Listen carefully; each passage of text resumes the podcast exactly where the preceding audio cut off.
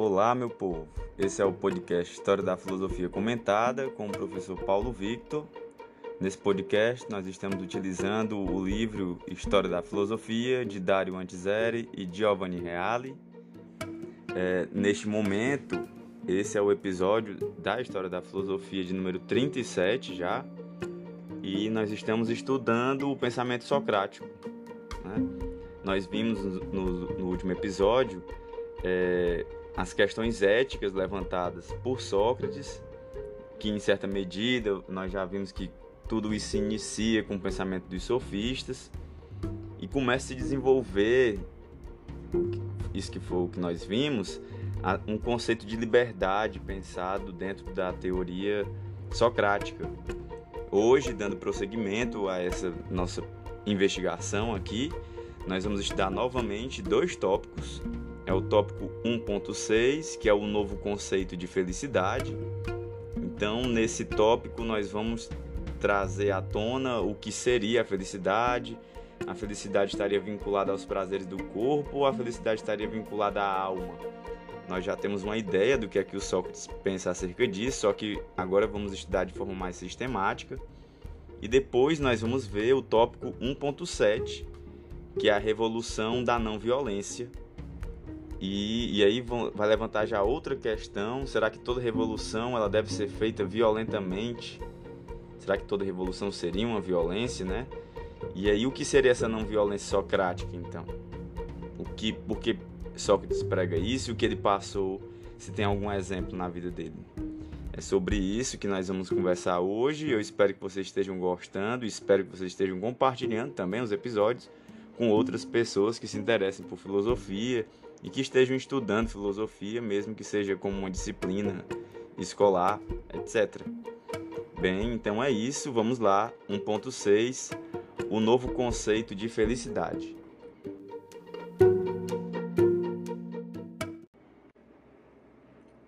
Precisamente a partir de Sócrates, a maior parte dos filósofos gregos passou a apresentar suas mensagens ao mundo como mensagens de felicidade. Então percebam que com Sócrates a questão da felicidade passou a ser algo central para a filosofia, se preocupar com a questão da felicidade. Em grego, felicidade se diz eudaimonia, que originalmente significava ter tido a sorte de possuir um demônio guardião bom e favorável, que garantia uma boa sorte e uma vida próspera e agradável.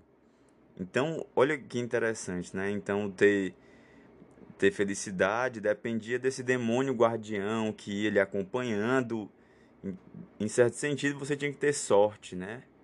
Porque dependia, não dependia tanto de você, a felicidade, mas dependia mais do seu demônio guardião. Mas os pré-socráticos, e aqui a gente, eu acredito que seja melhor chamar de naturalistas, mas os naturalistas já haviam interiorizado esse conceito. Então, é um conceito que já vem desde os naturalistas físicos. Heráclito escrevia que, cita, o caráter moral é o verdadeiro demônio do homem. Fim de citação. E que, continua, a felicidade é bem diferente dos prazeres. Fim de citação. Ao passo que Demócrito dizia que, cita, não se tem a felicidade nos bens exteriores e que, continua, a alma é a morada de nossa sorte. Fim de citação. Percebam como a questão da, da relação entre alma e a recusa aos prazeres materiais ou sensoriais, sensíveis do corpo, gera algo presente dentro da tradição filosófica.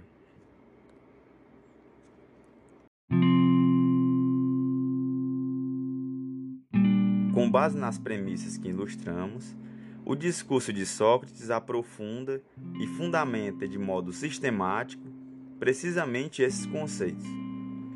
A felicidade não pode vir das coisas exteriores, do corpo, mas somente da alma, porque esta, e só esta, é a sua essência.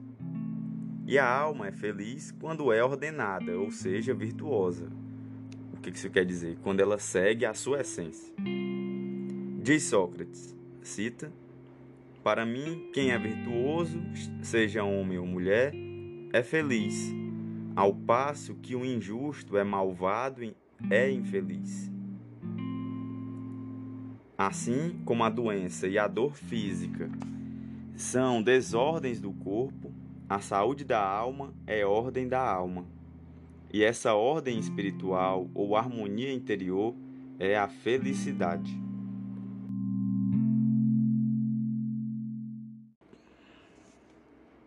Sendo assim, segundo Sócrates, o homem virtuoso, entendido nesse sentido, não pode sofrer nenhum mal, nem na vida, nem na morte.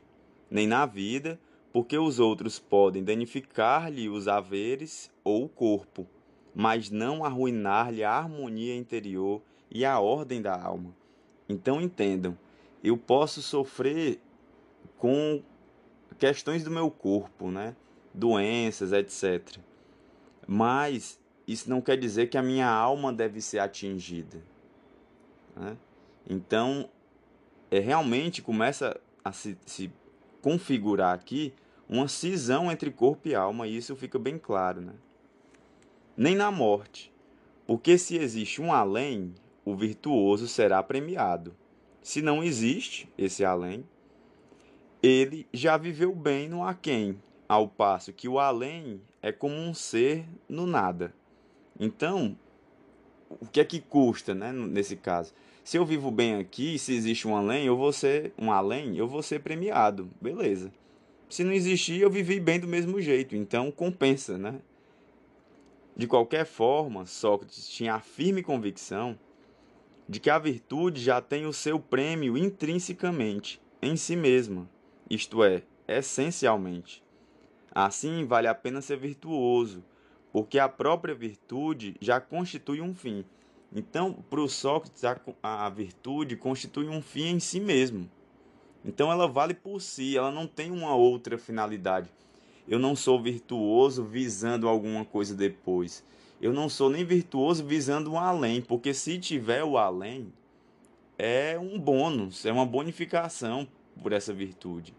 Mas não importa, no fim das contas, se vocês perceberem o argumento dele, não importa se, se, se existe algo depois, porque a finalidade da virtude não é algo além dela, está em si mesma, na própria virtude. E sendo assim, para Sócrates, o homem pode ser feliz nesta vida, quaisquer sejam as circunstâncias em que lhe cabe viver e qualquer seja a situação no além. O homem é o verdadeiro artífice de sua própria felicidade ou infelicidade. Então entendam, está a questão da felicidade no ser humano está totalmente sobre o, o próprio indivíduo. Aqui não tinha concepção de indivíduo ainda, tudo bem, mas está sobre a própria pessoa. Eu decido, sou, independente da situação em que eu viver. Isso no pensamento socrático. Eu posso ser feliz de qualquer forma né? Pode estar tá acontecendo várias mazelas na, na, minha, na minha vida cotidiana e tal, sei lá, familiar, ou na questão da saúde, como ele vinha falando, nos bens materiais, mas não é isso que vai determinar minha felicidade, né? É a minha virtude, é, é o meu conhecimento, é a minha racionalidade. Bem, isso é o que defende o Sócrates.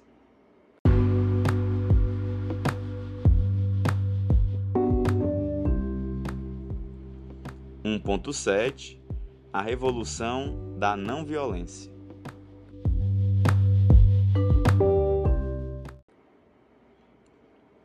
Muitíssimo se discutiu sobre as razões que levaram à condenação de Sócrates.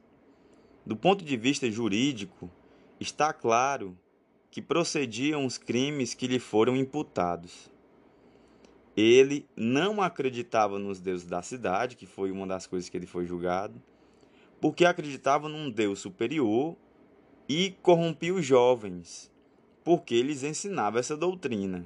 Então ele foi julgado por, por conta disso, por corromper a juventude e não crer nos deuses da cidade. Então, realmente, Sócrates questionava essas deidades, nessas divindades. E aí ele pensava num, num Deus superior Lembrando aqui que não é um deus nem não é nenhum deus vinculado a qualquer tipo de religião possível, né? É outra coisa. Entretanto, depois de se ter defendido corajosamente no tribunal, tentando demonstrar que estava com a verdade, mas não tendo conseguido convencer os juízes, aceitou a condenação e recusou-se é, a fugir do cárcere, apesar de os amigos terem organizado tudo para a sua fuga. Então, depois que ele estava preso e ele foi condenado, né, o Sócrates foi condenado a tomar um veneno que é a cicuta, ou seja, foi condenado à morte através de envenenamento. E aí os amigos dele conseguiram fazer de tudo para que ele fugisse do cárcere e ele se recusou. As suas motivações eram exemplares. A fuga teria significado uma violação do veredito e, portanto, violação da lei. Se ele tivesse fugido, realmente, ele teria violado a lei da cidade. A verdadeira arma de que o homem dispõe é a sua razão e, portanto, a persuasão, ou seja, a nossa verdadeira habilidade a habilidade de persuadir através da nossa racionalidade, né? E aí, outra influência dos sofistas aqui. Se, fazendo uso da razão, o homem não consegue alcançar seus objetivos com a persuasão, então deve se conformar, porque, como tal, a violência é uma coisa ímpia. Então, é baixa a violência. Como Platão põe na boca de Sócrates, e aí vem uma citação: não se deve desertar, nem retirar-se, nem abandonar o próprio posto, mas sim, na guerra, no tribunal e em qualquer lugar, é preciso fazer o que a pátria e a cidade ordenam, ou então persuadi-las em que consiste a justiça, ao passo que fazer uso da violência é coisa ímpia. Fim de citação. E Xenofonte escreve ainda também sobre esse caso, cita, preferiu morrer permanecendo fiel à lei do que viver violando-a. Fim de citação. Ao, ao dotar Atenas de leis, Solon proclamara em alta voz, cita, não quero valer-me da violência e das tiranias, fim de citação mas sim da justiça. Então, olha que interessante. É, é, a concepção de que a lei ela existe para que não exista uma tirania e nesse sentido não não haja força arbitrária de um tirano, né? De uma pessoa que não existe uma força pessoal. Então, a justiça seria o fim dessa justiça dessa violência é, pessoalizada né, em, em um indivíduo ou um grupo de indivíduos. E um estudioso observou oportunamente o seguinte: cita, na Ática dos primeiros séculos, o fato de que nenhum homem em cujas mãos o destino pôs o poder tenha deixado de exercê-lo, nem a ele renunciado por amor à justiça, é algo que teve consequências incalculáveis para a vida jurídica e política da Grécia e da Europa. Fim de citação, essa é uma citação de Snell. Então, ele está falando sobre a importância do ato de Sócrates em aceitar sua condenação. Tentou persuadir, dizendo que não era essa a intenção dele, até porque ele não defendia nada explicitamente, né? não tinha uma teoria, nós vamos falar sobre isso, mas daqui uns episódios à frente. Mas mesmo assim, mesmo discordando, não conseguiu persuadir ninguém, o júri, e aceita a condenação porque respeita as leis. Mas a posi... e isso influenciou muito toda a cultura ocidental. Mas a posição assumida por Sócrates foi ainda mais importante. Com ele, além de ser explicitamente teorizada a concepção da revolução da não violência, foi demonstrada inclusive com sua própria morte, sendo desse modo transformada em conquista para sempre, porque não, não virou somente um ato, se tornou uma ideia, né? E Sócrates sistematizou o que, isso quer dizer. Ele trouxe ao, ao plano da racionalidade, interligando ideias, né? Então, isso é o que a filosofia tenta fazer. Trouxe à tona a sistemática, um pensamento racional que defendesse uma revolução não violenta. Ainda recentemente, Martin Luther King. É, só lembrando que essa tradução desse livro, por exemplo, é de 1990. Eu não consegui encontrar o ano da publicação, então por isso que ele está falando de recente. Eu vou até repetir. Ainda recentemente, Martin Luther King, o líder negro norte-americano da Revolução Não Violenta, baseava-se nos princípios socráticos, além de nos cristãos.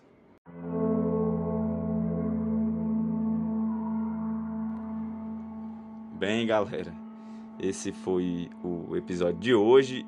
Eu tive que falar aqui, dar uma noção de data aqui para vocês, porque ele, os autores citam Martin Luther King como, como se fosse algo muito recente, né? Então, eu só queria que vocês entendessem que é recente porque o livro ele já faz algum tempo que foi publicado. Depois eu vou procurar melhor o ano de publicação do original, né? Porque os autores são italianos. 1990 foi a publicação em português aqui, que é a edição que eu tenho do livro. Bem, deu para perceber aqui mais ainda mais algumas características, algumas nuances do pensamento socrático e como e eu acho interessante que vocês percebam também, tentem fazer conexões com a nossa moral, com os nossos costumes, com o que nós defendemos Percebam como existem influências dos pensamentos filosóficos, ainda mais na Grécia aqui no caso, como esses pensamentos ainda influenciam a nossa vida, né?